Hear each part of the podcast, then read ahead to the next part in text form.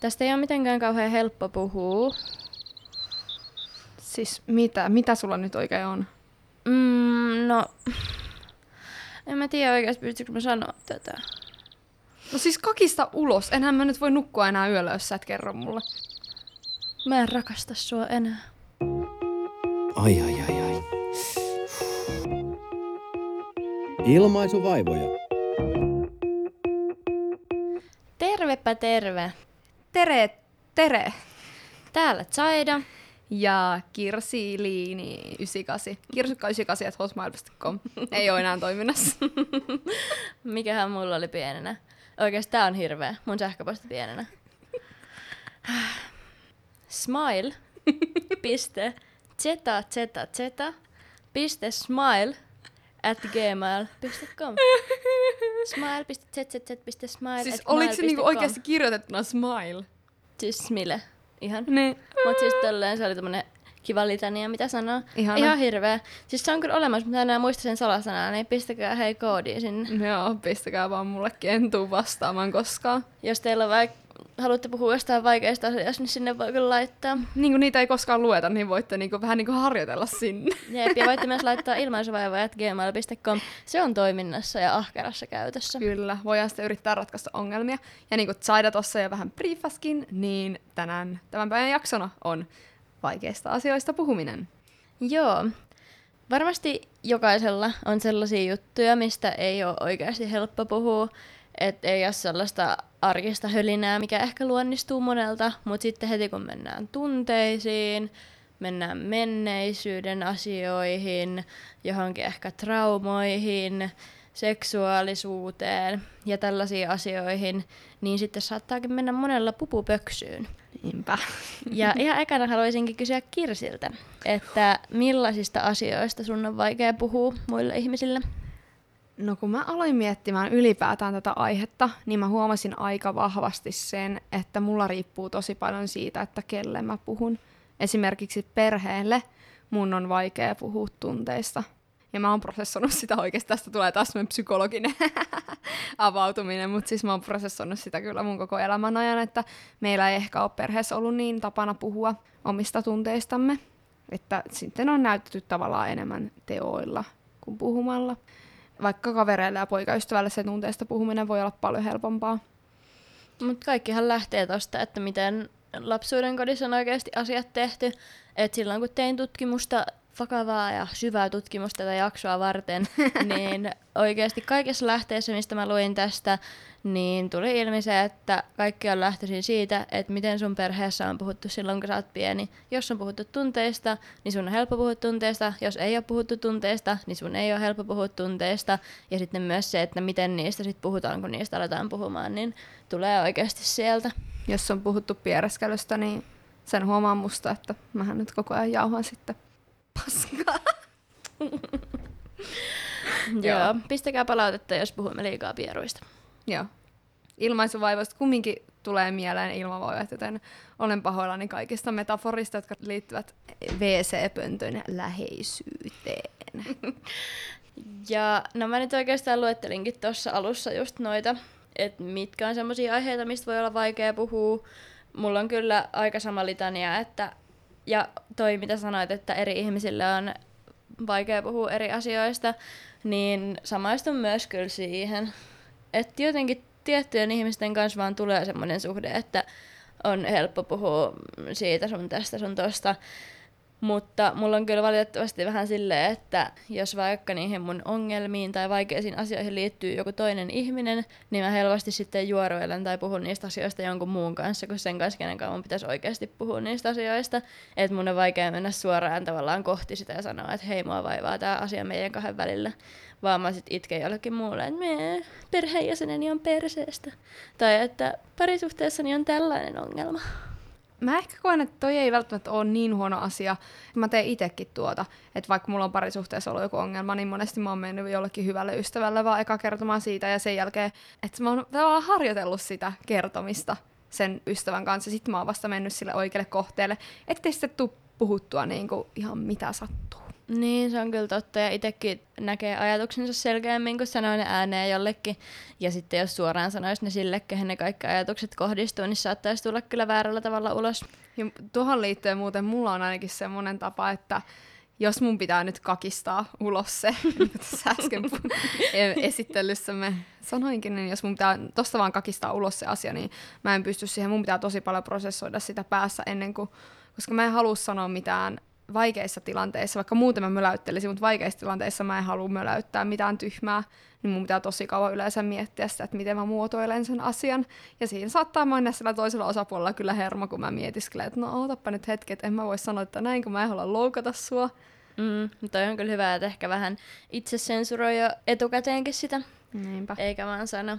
Mulla on taas silleen, että mä kyllä pidän sisälläni niinku aika lailla viimeiseen asti. Että sit vasta kun tulee semmoinen olo, että mä en oikeasti enää kestä ja mä en voi elää tämän asian kanssa, että nyt pakko sanoa tai ei tule ikinä muutosta, niin sit mä vasta sanon ja sit mä itken ja sit mä en saa puhuttua, kun mä itken. Että ei ole kyllä ehkä mikään paras tapa hoitaa näitä asioita. Tärkeintä tässä ehkä on se, että se tulee kumminkin jossain vaiheessa sanotuksi.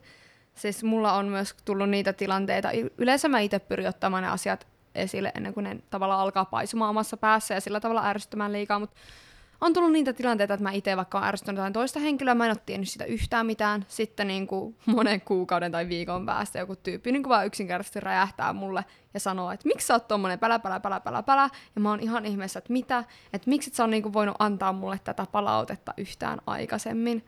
Ja musta tuntuu muutenkin, että ei suomalaisessa kulttuurissa ehkä anneta niin paljon sitä palautetta toiselle kuin voisi. Tai ainakaan sitä negatiivista. Ehkä voi sanoa, että joo, hyvää työtä, hyvin meni, mutta ei sitten ehkä uskalleta just kertoa niistä vaikeista asioista. Ja mikä tahansa asia, mikä tulee sitten semmoisen oikeasti purkauksen tai räjähdyksen tavoin, niin ei se sitten yleensä kuitenkaan tuu silleen hyvin.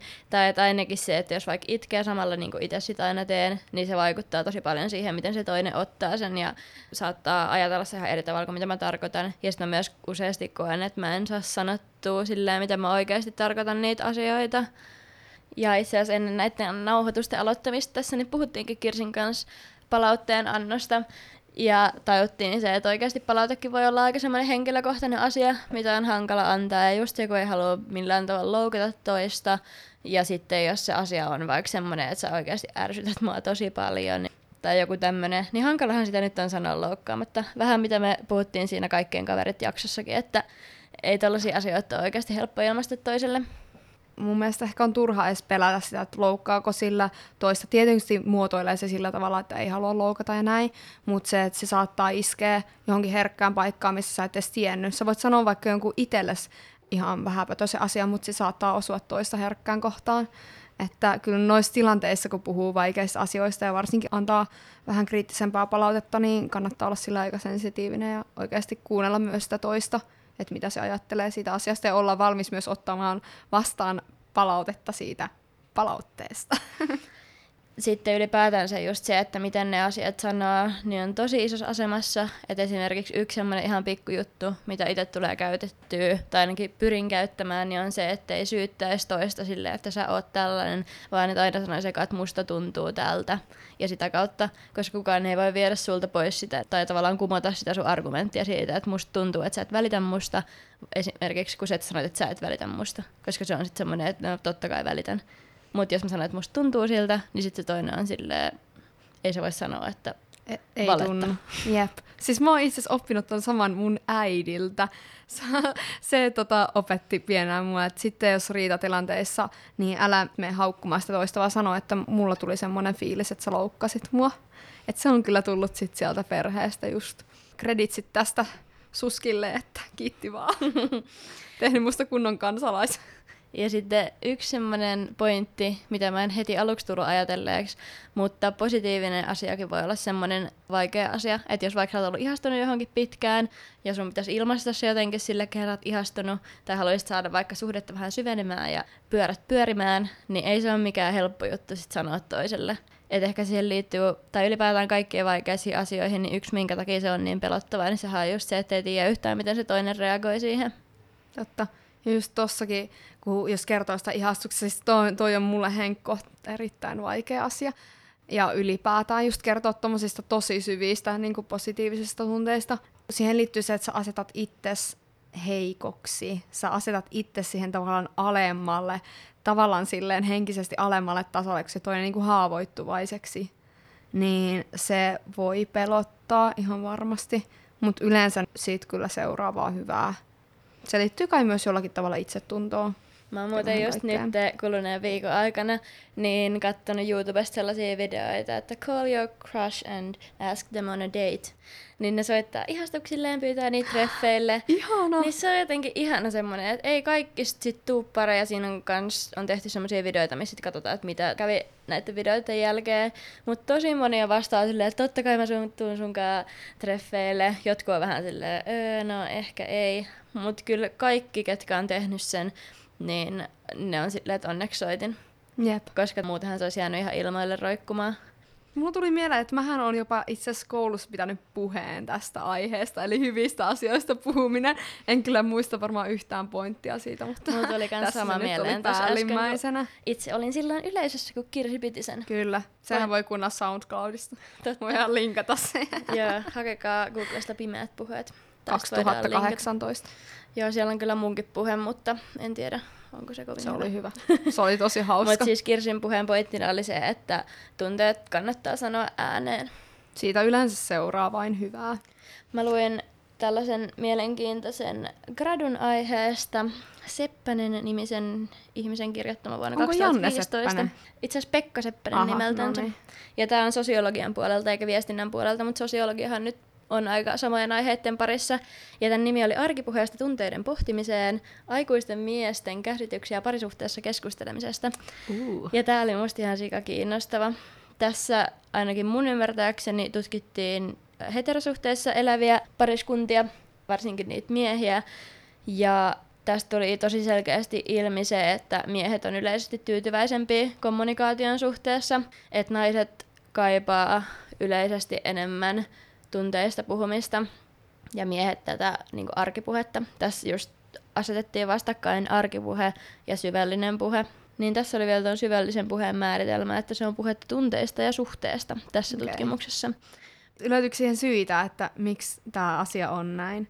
Että miehiä ei, ei kiinnosta puhua tunteista. No siis tämä oli haastattelujen kautta tehty tutkimus, ja tässä just tuli aika vahvasti se, että jos ei ole saanut mallia siitä tunteista puhumisesta, eikä oppinut sitä tunteista puhumista ennen parisuhteen alkamista, niin sitten siellä parisuhteessa ei puhuta näistä asioista. Ja tässä haastattelee suoraan kysynyt näiltä miehiltä, että miten sun isäs on vuorovaikuttanut, mutta tosi monien kertomuksesta tuli se, että ei mun isäkään ikinä puhunut. En nähnyt tällaista niin kuin läheistä yhteyttä mun vanhempien välillä ja tämän tyyppistä. Ja tässä haasteltiin siis kymmentä miestä, joista vaan kolme kaipas enemmän keskustelua puolison kanssa. Ja tosi moni näistä koki, että se puoliso kaipaisi enemmän, ja siitä tulee aika paljon sellaista kitkaa parisuhteessa. Okay. Mutta sitten just kun puhuttiin tosta, että lopulta tulee oikeasti aina parempi mieli, kun on saanut jonkun kakistettua ulos, niin tässä viitattiin tuollaiseen ranssimatikaisen tutkimukseen, joka on vielä aiemmin tehty, niin missä oli tutkittu kriisissä olevia pareja, niin siinä oli selvinnyt, että miehille ja varmaan oikeasti naisillekin, niin varsinkin negatiivisten tunteiden tai tuntemusten sanottaminen osoittautui suhdetta vahvistavaksi tekijäksi. Eli siitä tuli lopulta vahvempi fiilis. Totta. Niin, että just haudo niitä asioita sisällä ja yliajattele ja sit toisinaan vaan jossain riidan keskellä niin järjestää semmoista hullua purkausta, että voisi just mm. niin rakentavasti Jep. sanoa sille toiselle, että nyt sä niin tutat minua. Mä oon kokenut just kun mä mietin, kun sä sanoit tosta, että ne oli ollut sillä tavalla, että, että kotoa opitaan kaikki, mutta mä koen, että mä oon parisuhteesta myös oppinut sitä puhumista. Tai sillä tavalla, että ei välttämättä suoraan kumppani opettanut, mutta siinä mä oon vaan jotenkin kerännyt itteni kasaan ja niin kuin pakottanut itteni puhumaan niistä tunteista.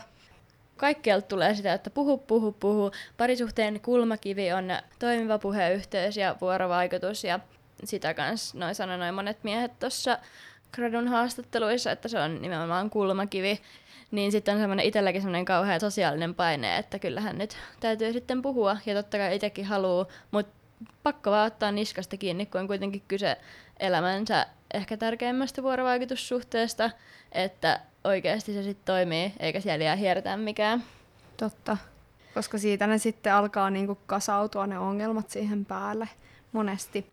Mutta itse asiassa, nyt kun puhuttiin paljon näistä lähinnä parisuhteista, niin on tällainen sosiaalisen läpäisyn teoria, eli tuttavallisemmin sipuliteoria, joka kertoo siitä, että kun mäkin just alussa sanoin tuosta, että mulla riippuu tosi paljon suhteesta se, että kuinka avoimesti mä pystyn puhumaan, niin tässä sipuliteoriassa siis kun sä tutustut uuteen ihmiseen, niin teidän juttelun perusteella sä pystyt kuorimaan siitä aina uuden kuoren ja päästä tavallaan syvemmälle siihen suhteeseen. Että jos sä oot vaikka kolmannella kuorella menossa jonkukkaa ja siellä ihan ytimessä menossa jonkukkaa, niin ei tietenkään niistä asioista puhuminen ole samanlaista kaikkien kanssa. Ja just se, että jos sä kerrot, jos sä ylität itses ja kerrot sen vaikean asian toiselle, niin siitä saattaa avautua tavallaan uusi kuori, ja sitten sen jälkeen sit asiasta onkin ihan helppo puhua sen ihmisen kanssa uudestaan. Ja sitten sipuli ei aina toimi samalla tavalla, että jos sä oot vaikka baarissa, baarin vessassa, sä näet, kun toinen tyttö vaikka itkee siellä, ja saat tietää, että se on erannut, niin saatat suoraan tökätä jonkun piikin sinne suoraan sipulin ytimeen. Suoraan ja, lihaa. ja kertoa silleen, että joo, mulle kävi samalla tavalla ja oikeasti mä oon ihan rikki ja yhtäkkiä jaatte sen kaikkein syvimmän, mutta ette tiedä toistenne nimeä, mistä olette kotoisin ja näin poispäin. Ja sitten tuossa sipulissa on myös se, että siinä niin kun ei ole pelkästään se syvyys, eli ne kerrokset, vaan sitten myöskin se laajuus. Et esimerkiksi siinä pintakerroksessa on se kaikki nimi, asuinpaikka, ammatti, sitten ehkä perhe on siinä jossain seuraavassa kerroksessa mm. näin poispäin. Mutta että se on tosi yksilöllistä kaikissa ihmissuhteissa. Mutta toi on kyllä ihan toimiva tapa hahmottaa sitä tutustumisprosessia. Niin on. Ja just toi oli hyvä pointti, että jollakin se saattaa vaan alkaa yhtäkkiä sieltä ihan keskivaiheessa, että ette välttämättä edes näe koskaan sen jälkeen, sen baarin jälkeen, että varmaan edes muistanut sitä sitten, kun sullehan tämä tapahtui. Joo, mullahan tämä tapahtui. ja itse asiassa tästä tuli mieleen just tämä itse mun oma, nyt lainaan itseäni. Eli niitä tavallaan käytösmalleja, mitä on perheen sisällä, niin ihan tutkitusti niitä pystyy itse muuttamaan. Vaikka se perheen dynamiikka ja ne tavallaan tavat ja käytösmallit, tai ihan mi- niin kuin missä vaan, mutta mä nyt käytän perhettä esimerkkinä, niin ne saattaa olla tosi semmoisia juuttuneita ja vakiintuneita, mutta jos siellä avaa uuden kuoren sanomalla jotain sellaista, mitä ei ole koskaan sanonut, esimerkiksi vaikka, että mä sanoisin, no mä nyt varmaan, no mä nyt sanonut mun vanhemmille, että mä rakastan niitä, mutta jos mä tolleen toisin mun tunteita enemmän esiin ja näin, niin siinä saattaisi tulla siihen perhedynamiikkaan semmoinen uusi sävy, että siitä, siitä tulisikin ihan normaalia, eikä se olisi niin big deal. Että oikeasti noita tapoja ja oikeasti jämähtäneitäkin tapoja pystyy muuttamaan. Tietysti toiselle osapuolelle, jos se on pelottavaa ja tuntee itseäsi jotenkin uhatuksi siinä tilanteessa, niin sittenhän voi vaan vetäytyä. Mutta niin, ei oikeastaan tiedä, jos ei koskaan koita. Ei ole kyllä koskaan liian myöhäistä. Ja on se sama just parisuhteessakin, että kyllä uskoisin, että aika moni, ellei kaikki, ketkä on parisuhteessa, niin ehkä muistaa sen ensimmäisen kerran, kun on sanottu se, että mä rakastan sua. Ja että mä rakastan Hei. sua myös. Milloin sä oot sanonut se, koska mulla on hauska tarina tähän oma kohtainen. Kerro sä, kun sulla on vissiin hyvä tarina. Me, uh, uutena vuotena me oltiin aloitettu seurustelemaan siis joulukuun 17. päivä vuonna 2000 nakki. Sitten siinä samana uutena vuotena me oltiin molemmat ihan tuhannen räkää kännissä. Ja sitten vahingossa mun poikaystävä lipsautti mulle, että se rakastaa mua. Ja me oltiin molemmat sitä mieltä, että se oli ihan liian aikaisessa vaiheessa. Se oli silloin, kun tuli tai me oltiin ihan kännissä, katsottiin ilotulitteita siellä, horjuttiin siellä näin. Ja sitten se oli silleen, mä rakastan sua. Sitten mä olin vaan silleen, oh shit. Sä olit silleen, että kiitos. Mä olin suurin piirtein kiitos, tulikohan tää nyt vähän äkkiä, mutta sen jälkeen mä alettiin vaan sanoa sitä, koska se oli jo rikottu se. Niin, nimenomaan. Te olitte vähän kuorinnut sipulia siinä Jep. kännipäissä. Niin, just niin. Mutta joo, siis meillä oli ihan joku perusarkiilta ja oikeastaan kuulostaa niin kliseiseltä, ja tämä ei ole rakkauspodi, vaan vuorovaikutuspodi. Mutta tähän ei tarvittu sanoja, koska se tunnelma vaan leijaili siellä tilassa. Se oikeasti rakkaus, semmoinen pöllyt. Ihanaa. Ja sitten mä pöllyt, mitä te olitte Siis ei rakkaus tämmöistä tähtipölyä. niin mä oikeasti tiesin, että nyt se sanoo sen. Ja sitten se sanoo sen. Ihanaa. Niin tämmönen pikku ihana tarina tähän väliin. Joo, sulla ei ja paljon romanttisempi. Ja sitten totta kai sanoin, että kyllä mäkin. Itteeni. Sua.